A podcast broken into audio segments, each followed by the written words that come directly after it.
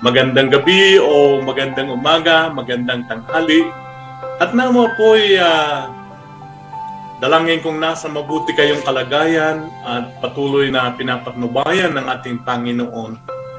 Uh, hindi lamang sa inyo, inyong mga trabaho, kundi sa inyong pag-aaruga o pagtaguyod sa inyong mga pamipamilya. Ito po muli ang inyong lingkod, si Pastor Nilo Briones uh, mula po sa Jesus Word of Life dito po sa Calgary, Alberta. Patuloy na naglilingkod sa inyo upang may bahagi ang salita ng buhay, ang salitang nagbibigay buhay, ang salitang mula sa banal na aklat o banal na salita ng Panginoon.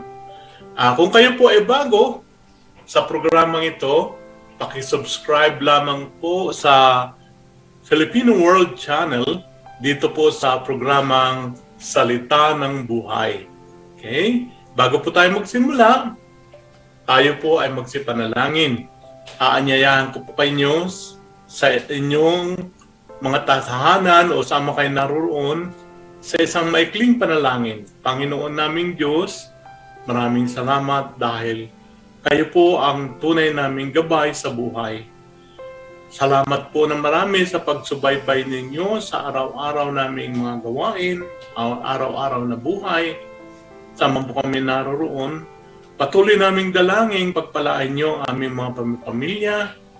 At kung kami man ay uh, mayroong hindi magandang karamdaman, ang inyong lingkod ay inuunat ang kanyang kamay upang uh, isakatuparan ang sinabi niyong uh, you shall lay hands on the sick and they shall recover. Okay?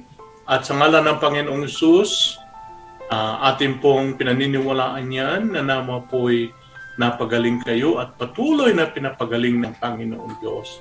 Binibigyan ng kalakasan at uh, iniiwas, inilalayo sa anumang mga karamdaman. Salamat po sa Panginoon. Pang aming dalamin, ang ating dalangin sa ngalang banal ni Yesu Kristo, ating Panginoon tagapagligtas.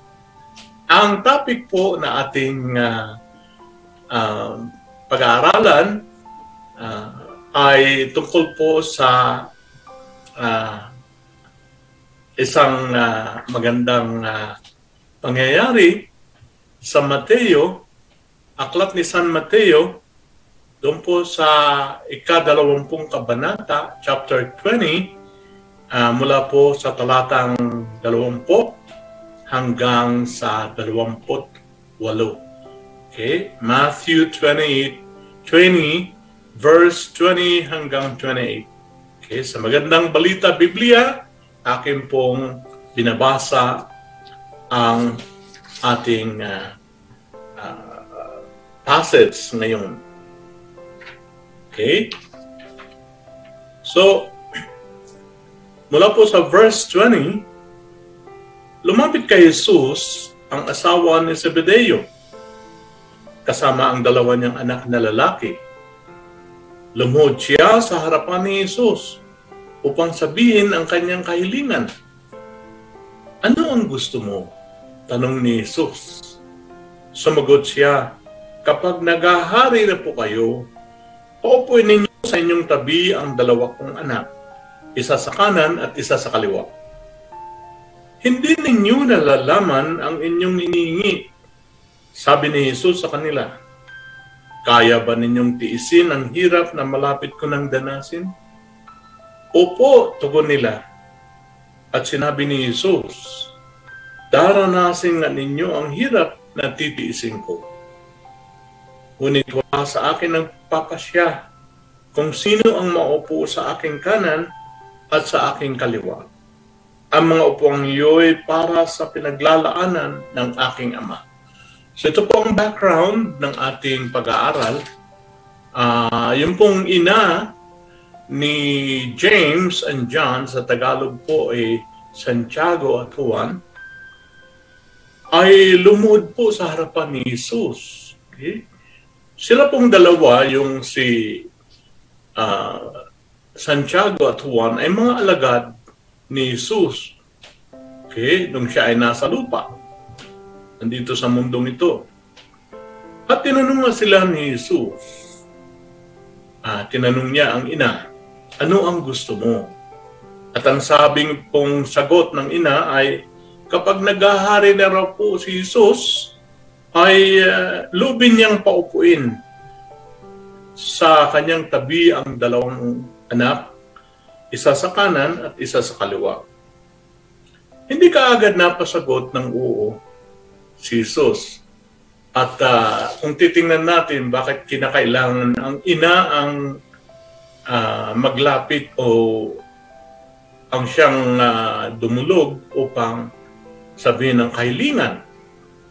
Marahil po dahil sa kabaitan ni Jesus, sa kahit na konting panahon na ipinagsama niya sa kanyang mga alagad, ay nakikita na mamalas at naipamamalita ang kanyang kabutihan, kabaitan, ang kanyang habag, ang kanyang pagtulong sa mga nangailangan, ang kanyang paglilingkod sa mga taong ina- inaalihan ng masamang espiritu, mga taong may karamdaman, at uh, ito'y sinamahan pa ng mga himala. Dahil dito, ang ina mismo ang lumuhod sa harapan ni Jesus. Maaring sa kanilang pag-aakala ay uh, mapapahinuhod o uh, mabibigyan ng katuparan ang kanilang kahilingan dahil ina ang lumalapit. Pero ang sabi po ni Jesus at uh, naging honest po ang Panginoon na uh, mababata niyo ba, matitiis niyo ba ang hirap na daranasin ko? Okay? At ang sagot ng dalawa, opo. Kumbaga, kakayanin po namin yun talagang sinabi ni Jesus na talagang daranasin ninyo ang pagpapatao, paghihirap. Okay? Dahil nga sa kanilang pagsunod kay Jesus, daranasin niya. Okay? Kasama ito sa mga nangyayari sa mga mananampalataya ang pagdurusa uh, kasi po ito isang paraan upang subukin ang ating pananampalataya kung tayo po ay magmamahal, maglilingkod, kahit na nagdaranas tayo ng ganyang kahirapan. Of course, hindi naman po tayo iiwan ng Panginoon sa pamagitan ng Espiritu ng kapangyarihan ng banal na Espiritu. Yun na siyang tumutulong, hindi lamang sa panalangin natin, kundi sa mga pamamaraan ng buhay. So sa madaling sabi, hindi po granted ang request dahil po ang sabi ni Jesus, hindi ninyo nalalaman ang inyong hinihingi. Huh? Uh, ang sabi niya, daranasin nga ninyo ang hirap na titiisin ko. Ngunit wala sa akin, wala sa akin ang pagpapasya kung sino ang maupo sa aking kanan at sa aking kaliwa. Ang mga upuang yo'y para sa pinaglalaanan ng aking ama. So may nakalaan na pong uupo doon. So ang aral po natin dito is lalong uh, pinalawig, lalong pinaglinaw sa mga susunod na mga talata. Sa verse 24 hanggang verse 28, ang sabi ni Jesus, eh, uh, bago po si Jesus, nang marinig ito ng sampung alagad, nandun po ang mga kapwa-alagad nila, nagalit sila sa magkapatid. Dahil dito, pinalapit ni Jesus ang kanyang mga alagad at sinabi sa kanila, Alam ninyo na ang mga pinuno ng mga hintil ay tinataas ang kanilang sarili bilang mga Panginoon sa kanila at ang kagustuhan ng mga nasa kapangyarihan ang siyang nasusunod. Hindi ganyan ang dapat na mangyari o hindi ganyan ang dapat umiral okay, sa inyo. Sa halip, kung nais ninyong maging dakila, dapat kayong maging lingkod sa iba. At kung sino man sa alipin, kung sino man sa inyo ang nagnanais maging una, ay dapat maging alipin ninyo.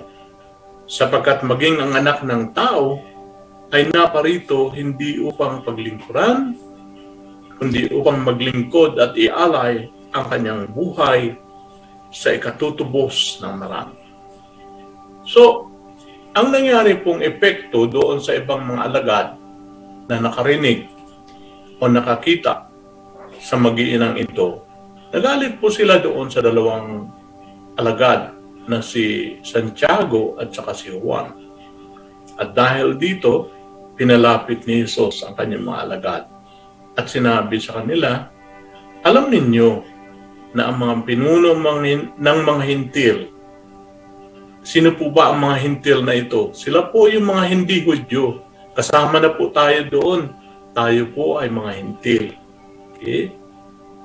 Ang kalakaran daw po, itinataas ang kanilang sarili bilang mga Panginoon sa kanila. Yung pong mga pinuno, yung mga naatasang nahirang na maging pinuno, uh, maaring sa komunidad, maaring sa bayan, sa barangay, sa uh, anumang klaseng institusyon, okay? Yung mga nahirang daw pong pinuno ay itinataas, pinaglilingkuran, at dinadakila. Okay? Pero, sabi niya, hindi ganyan ang dapat umiral sa inyo. Sa kung gusto niyo maging dakila, dapat kayong maging lingkod sa iba. Tandaan po natin to.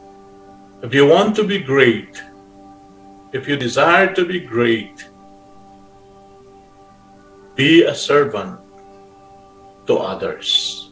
Ibig sabihin, ang qualification po ng pagiging pinuno, pagiging leader, uh, ma ito man ay uh, anumang klaseng larangan, ma institusyon, ma komunidad, ma politika, dapat na maglingkod Okay? Kung gusto niyo maging dakila, gusto niyo maging una, ang sabi ni Jesus, dapat maging alipin kayo. Ibig sabihin, maglingkod. Sapagkat maging ang anak ng tao, ito po yung title na uh, title ni Jesus nung siya ay nasa lupa, anak ng tao. Siya ay naparito hindi upang paglingkuran, kundi upang maglingkod at ialay ang kanyang buhay sa ikatutubos ng marami. Okay? Siya po ay hindi na parito upang paglingkuran. Siya ay naparito upang maglingkod. Sa paanong paraan? Inialay niya ang kanyang buhay. Voluntarily po. Wala pong nagpwersa sa kanya. Voluntary po ang kanyang pag-aalay upang matubos, maligtas, o mailigtas ang nakararami. Totoo nga pong hindi naman lahat ay tumatanggap. Ang kaligtasan ay para doon sa mga tumanggap, naniwala, at nagpasakop kay Jesus bilang Panginoon at tagapagligtas ng kanilang buhay. So, pansinin po natin to tungkol po sa pagkahirang ng sinumang tao kung ikaw ay nahirang na isang uh, opisyal sa gobyerno, nahirang na uh, isang uh, public servant, ito po ay isang napakadakilang kanawagan. At sa pagkahirang pong ito, huwag natin kaliligtaan alalahanin natin ang sinabi ni Jesus. Kung gusto nyo maging dakila, maglingkod kayo. kung gusto niyo maging una, dapat maging alipin kayo.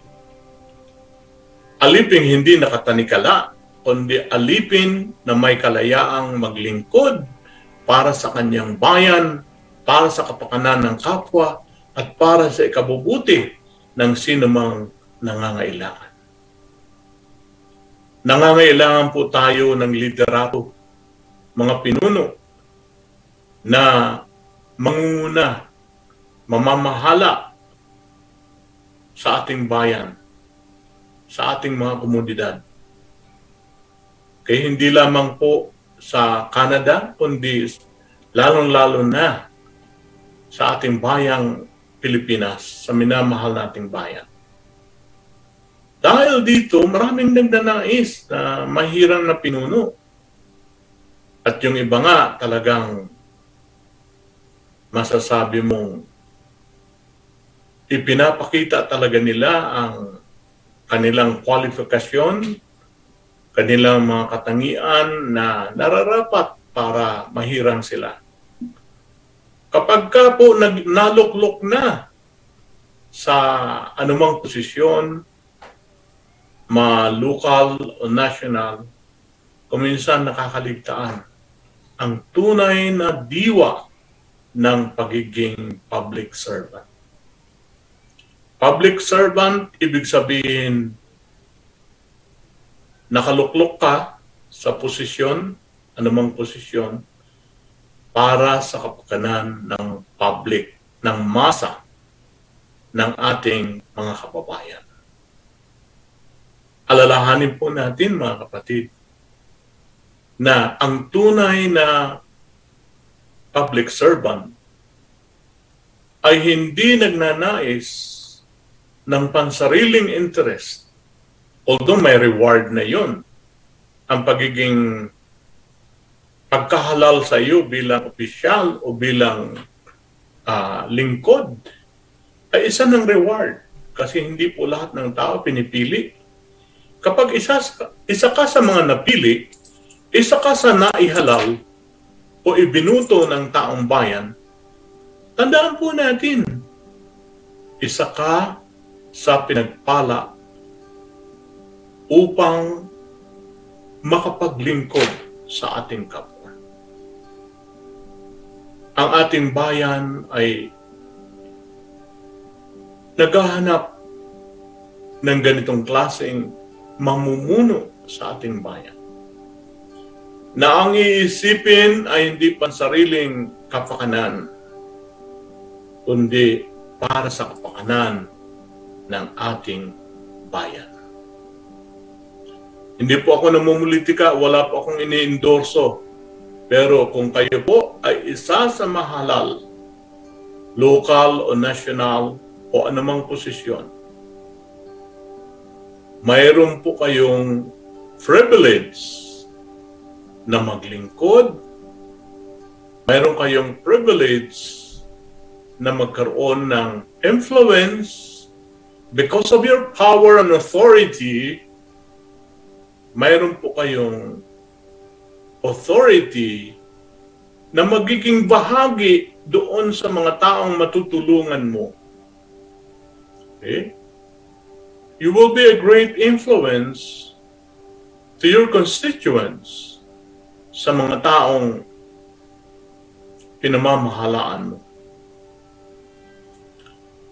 So, paulit-ulit ko pong sinasabi sa inyo ang tunay na diwa ng pagiging public servant ay yung unahin mo ang kapakanan ng kapwa.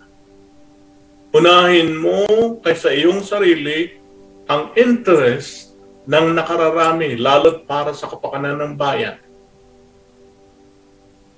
Kung minsan nga sa paglilingkod, may mga sakripisyo tayong ibibigay. Pero ang mga sakripisyong ito ay nakikita ng Panginoon ang isang tunay na lingkod, na servant, servant leader, ay talagang pagpapalain ng Panginoon. Protection kalakasan, talino. Ang mga ito ay ibinibigay ng Panginoon, wealth and honor. Maaring hindi ka maging super yaman, pero hindi ka magkukulang. Because the Lord will be your provider. Okay? Hindi lamang yon iingatan ka ng Panginoon upang maisakatuparan mo ang kalooban ng Diyos.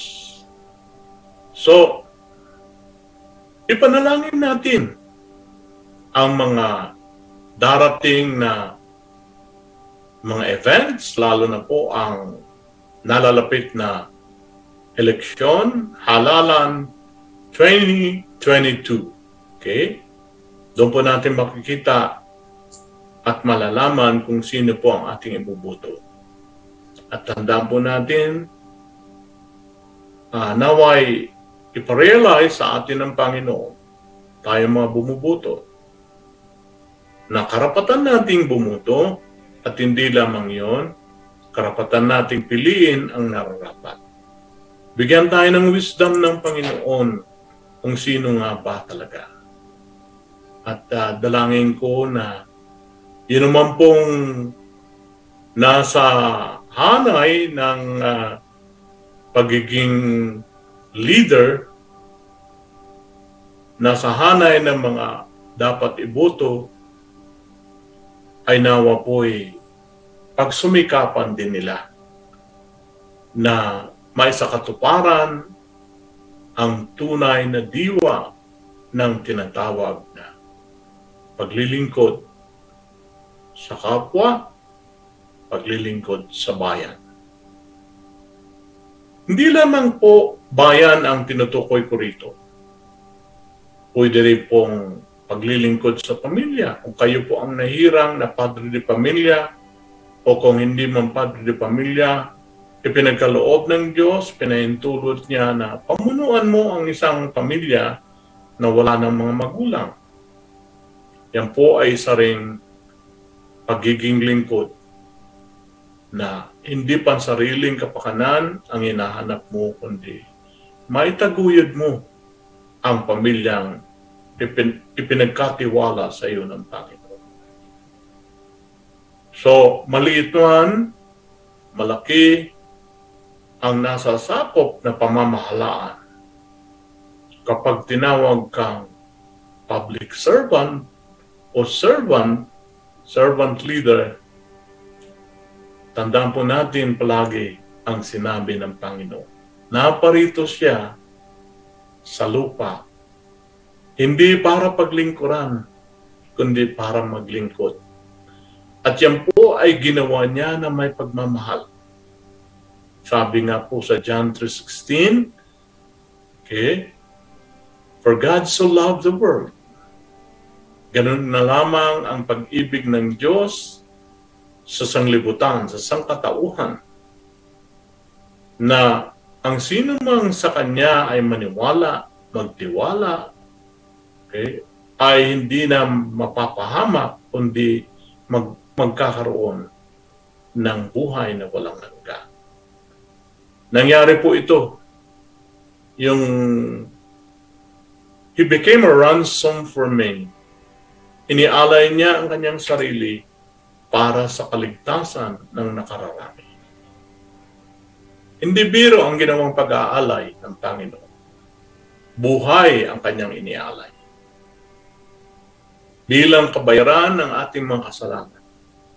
At ang sino mang sa kanya ay nagtiwala ay hindi na mapapahamak dahil binigyan siya, sila ng buhay na walang hanggan binigyan ng karapatan na maging anak ng Diyos. What a public servant heart. Hindi lamang para sa publiko, kundi sa, para sa buong sangkatahuan. Napakabuti ng Panginoon. Napakabuti niya. Kaya yung tunay na diwa ng paglilingkod, Tumingin lamang tayo, mag-focus lamang tayo sa Panginoon. At hindi ka mawawala sa landas.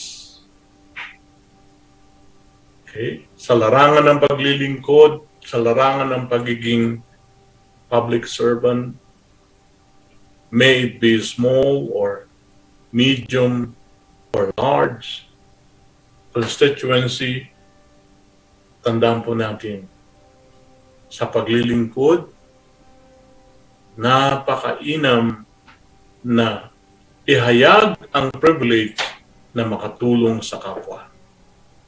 Na ang kapwa natin ay may ahon sa kahirapan. Na ang kapwa natin ay may ahon sa kagipitan. At sila rin po ay magpupuri sa Diyos na sila ay natulungan sa pamamagitan mo bilang lingkod ng Panginoon. Okay? So, uh, mga kapatid, uh, tayo po ay uh, sandaling uh, manalangin at uh, bago tayo magtapos, ito po lamang sa ngayon ang ating pag-aaral. Nawa po ay napagpala kayo. Panginoon namin, aming Diyos, uh, muli po kami nagpapasalamat sa pagtuturo ng inyong banal na Espiritu tungkol po sa tunay na diwa ng pagiging lingkod. Na isinakatuparan ninyo, Panginoon, nung tayo po ay nabayubay sa krus, naghihirap sa krus, nagdusa, alang-alang sa kabayaran ng aming mga kasalanan. Panginoon, muli po, ang mga nasa hanay ngayon ng mga ibubuto, pagpalain niyo po sila. At dinadalangin namin, lalo na po ang aming bayan, na piliin niyo po, ihayag niyo po sa aming mga isipan at kalooban ang tamang pipiliin, tamang ibubuto para sa kapangnan ng pagsulong ng aming bayan, hindi lamang ekonomiya, kalusugan, kundi mga moral being, yung kapakanang moral ng aming kapwa kababayan. Pagpalaan niyo po kami, pagpalaan niyo po ang aming mga kababayan saan man po sila naroon. Paming dalangin na nagpupuri sa inyo sa ngalang banal ng inyong bugtong na anak ni Jesus, ang aming Panginoon at tagapagligtas. Amen. Maraming salamat po. Hanggang sa muli po ang ating pagkikita sa susunod na Sabado. Alas 8 ng gabi po dito sa Calgary, Alberta, Canada. Uh, samantala, napaparin, uh, pwede rin po tayong uh, marinig sa Facebook, YouTube at iba pong apps. Okay? Sa Spotify at iba pa. Sa Pilipinas po, ang ating schedule doon ay linggo mula alas 10 ng umaga. Okay? 30 minutes lamang po habang kayo ay nagkakapi. Buksan po ninyo ang salita ng buhay at tayo ay magbulay-bulay sa mga aral tungkol sa salitang nagmumula sa kanyang banal na aklat. Muli po, pagpalain kayo pagpalain tayo ng Diyos. Amen.